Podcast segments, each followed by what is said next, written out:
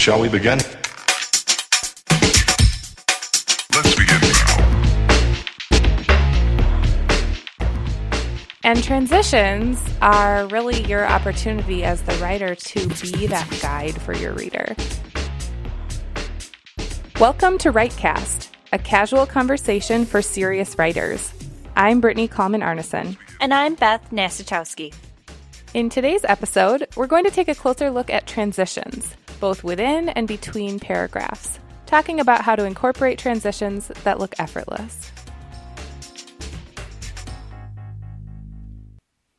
So, today we're going to be talking about transitions both within and between paragraphs, and we're going to focus on two types of transitions that you can include both global and more local or kind of within paragraph transitions. Transitions are, are something that I like to talk a lot about with students because I think a lot of students know that they need to use transitions and they want to make sure that their ideas connect, but it can be a little unclear about how exactly to create transitions or how to include them. So, in particular, it's really important to include transitions because transitions are really what help lead your reader through your ideas. And Maybe it's helpful at this point too to clarify that when we talk about transitions, we're not just talking about smaller words like additionally or however, although those are of course transitions and are very useful and we'll talk more about those. But transitions also just mean kind of connecting ideas and making sure that your ideas are logically sort of organized so that your reader can can really follow them very clearly. So one thing I like to really emphasize with transitions is that they're really there for your reader. Um, you're creating transitions or including transitions, not necessarily for you as the writer, but for your reader so that your reader can follow along. So let's start with talking about global transitions and looking at transitions between paragraphs.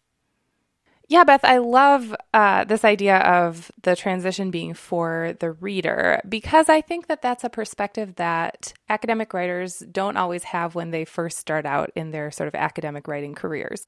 And we've talked about this in different ways on the podcast before this idea that sometimes scholarly writing or academic writing can feel like more of a, a show almost, like an opportunity mm-hmm. to prove all the stuff you know, than it is sort of mm-hmm. a, a narrative or kind of a cohesive unit on its own.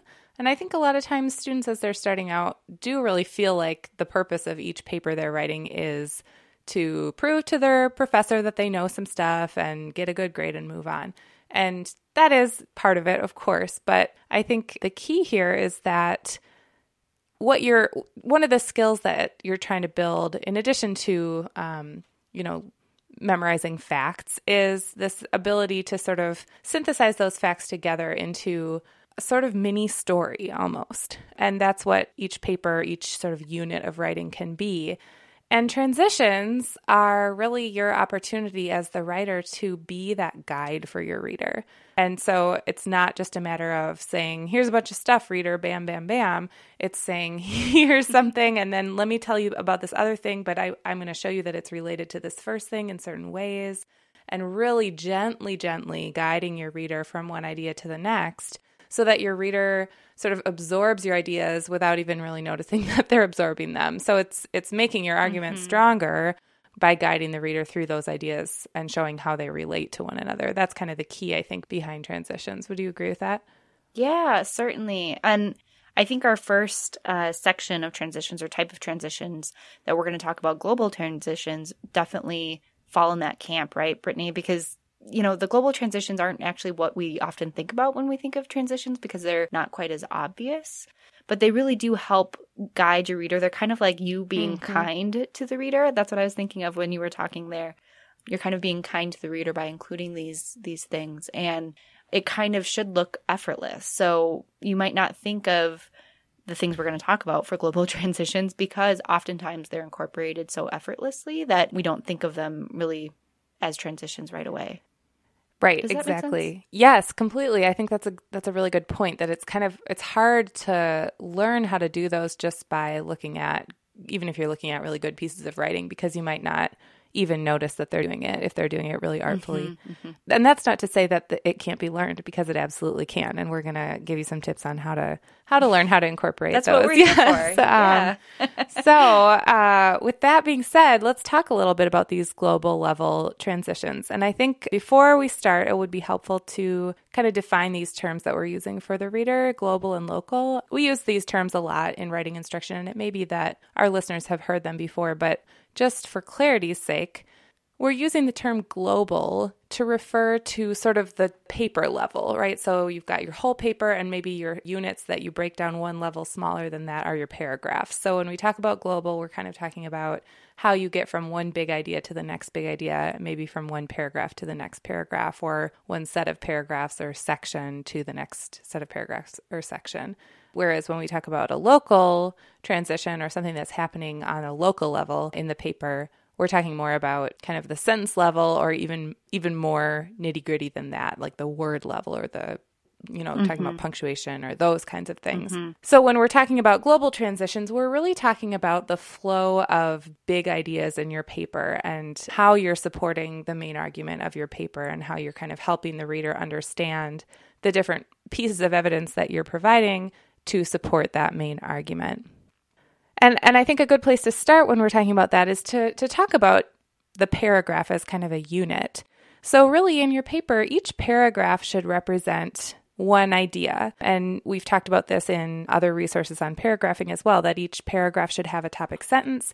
That topic sentence should express a main idea, and then you use the rest of the paragraph to support that main idea. So if you think about a paragraph as a unit and that unit being one idea, if you have multiple paragraphs in your paper, you need to help the reader understand how to get from one idea to the next idea. And so that's kind of where these global transitions come in is how to get the reader from the end of one paragraph to the beginning of the next paragraph without them feeling like they've kind of been jolted into a new reality.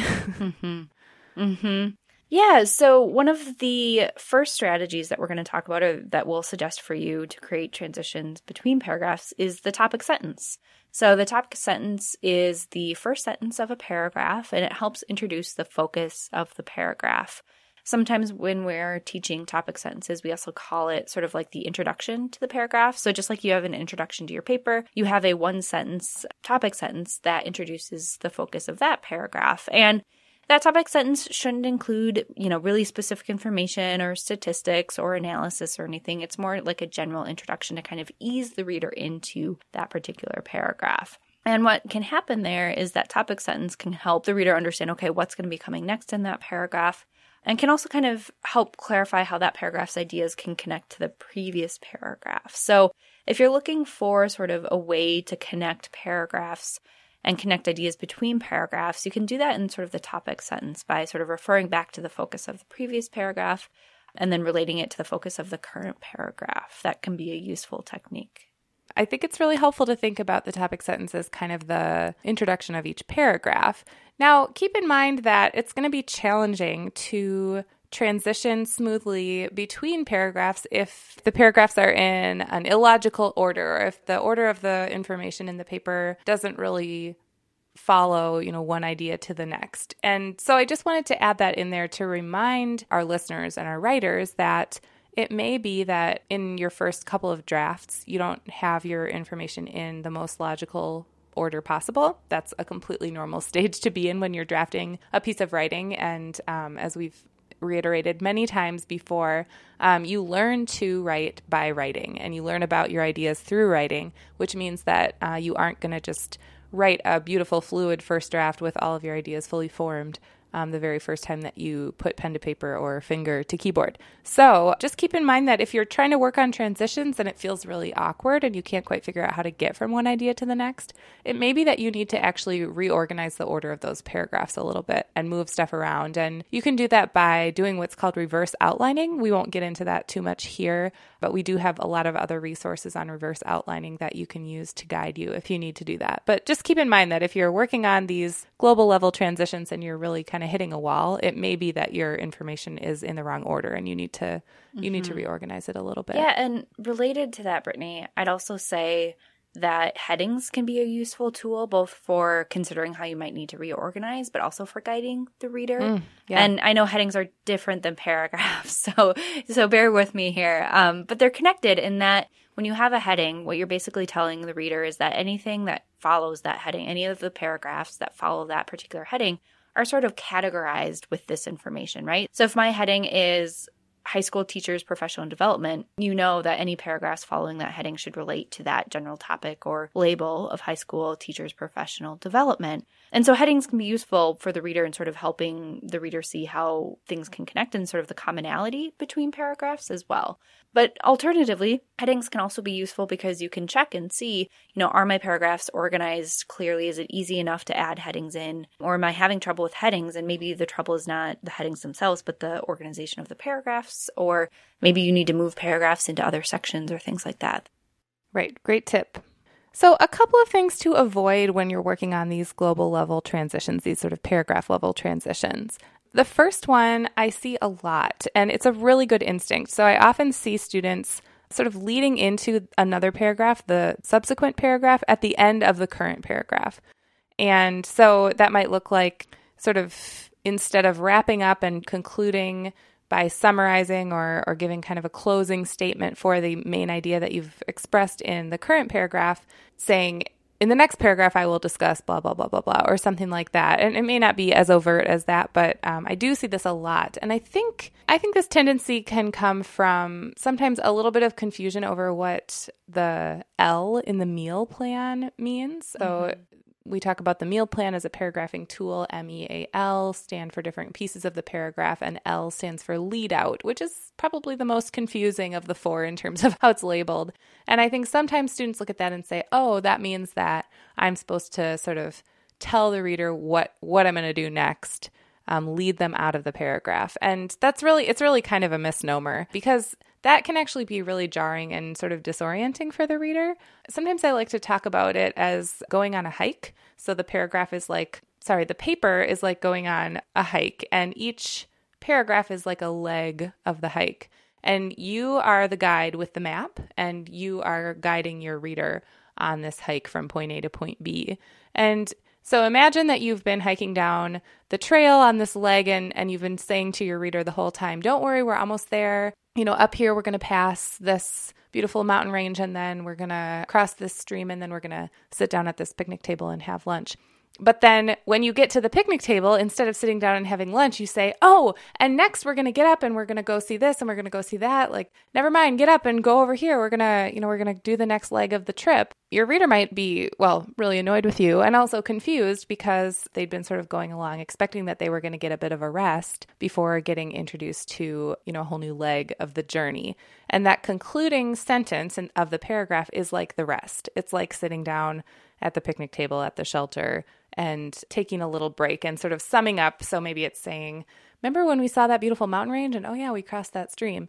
Letting the reader have a little bit of a rest before you say, okay, we've been sitting down here for 10 minutes. Now it's time to get up. We're going to go over here now. And I, I, don't know that there are a lot of different metaphors that we could use to talk about this, but I think that that's one way to talk about sort of when that transition should happen and how it can be a little bit jarring if you introduce the transition too early. Right. Because everyone likes a rest. Exactly. I was waiting to say that for a long time. I love that analogy, Brittany. That's fantastic. That's great. Yeah. So, if we want to include our transition between paragraphs at the start of the new paragraph, then we also have to be a little bit careful that that transition or that sort of topic sentence, the start of the new paragraph, isn't really repetitive or I guess, really obvious either. Sometimes I think students have this tendency to really want to make sure that the directions that they're giving the reader are really explicit and, and really, really, you know, out there where they can see it right away.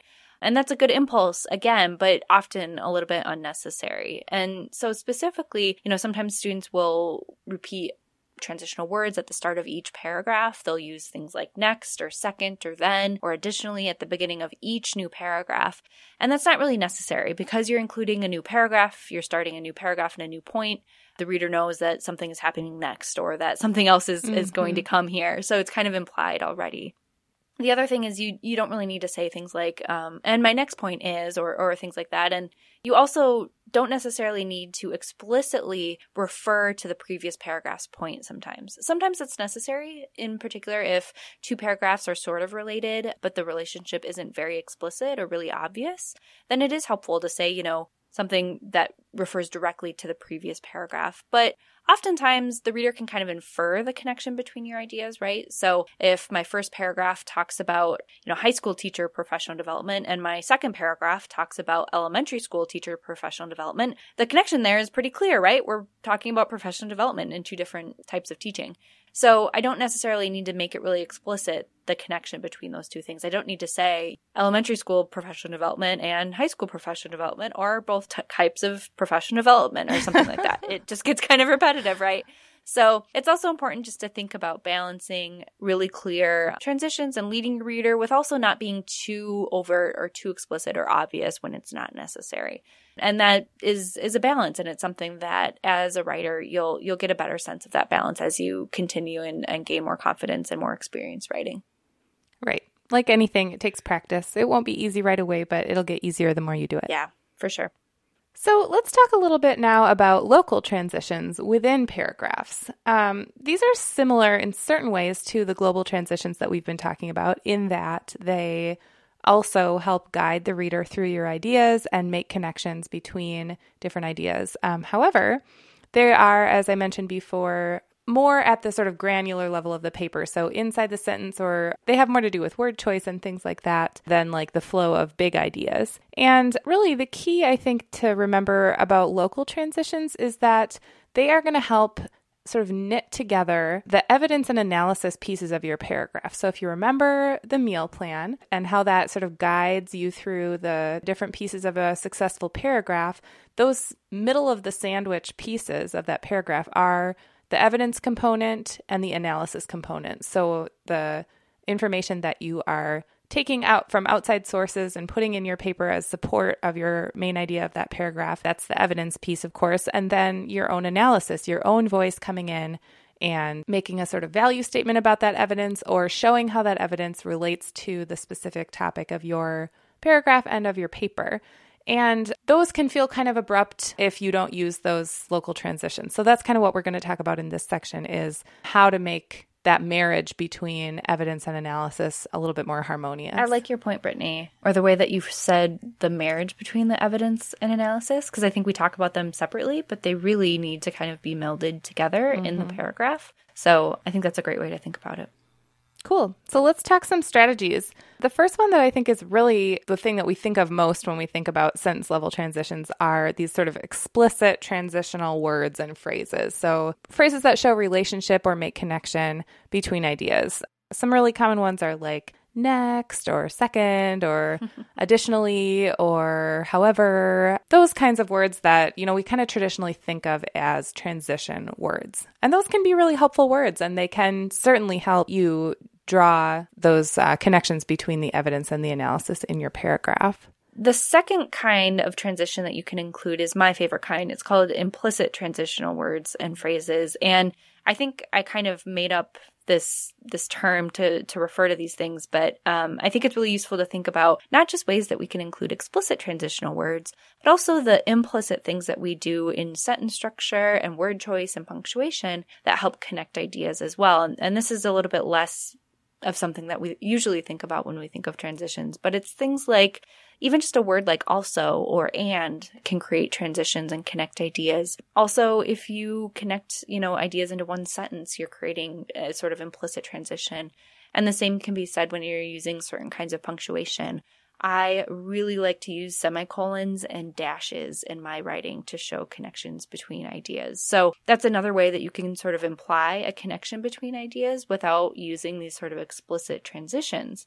And that kind of leads me, um, or leads us to a couple of things that we wanted to avoid as well is that explicit transitions can be really useful, but they can be sort of choppy and distracting if you repeat them too much. Right. And sort of along the same lines, um, using too many of those explicit transition words can be really repetitive and overwhelming for the reader and can sort of take away the power of those words too. If you are using them uh, too often, if you're overusing them, they sort of lose their meaning. So, you know, saying additionally before every sentence is not going to have as much impact as if you were to save that transition word for a place where you really want to emphasize that this information is coming in addition to what came before it. Mm-hmm. And the same applies I think across the board for those those more explicit transitional words. Yeah, sometimes we'll get questions from students about what is the best transitional word to use or what's the most preferred transitional word and and there really is no one size fits all answer here.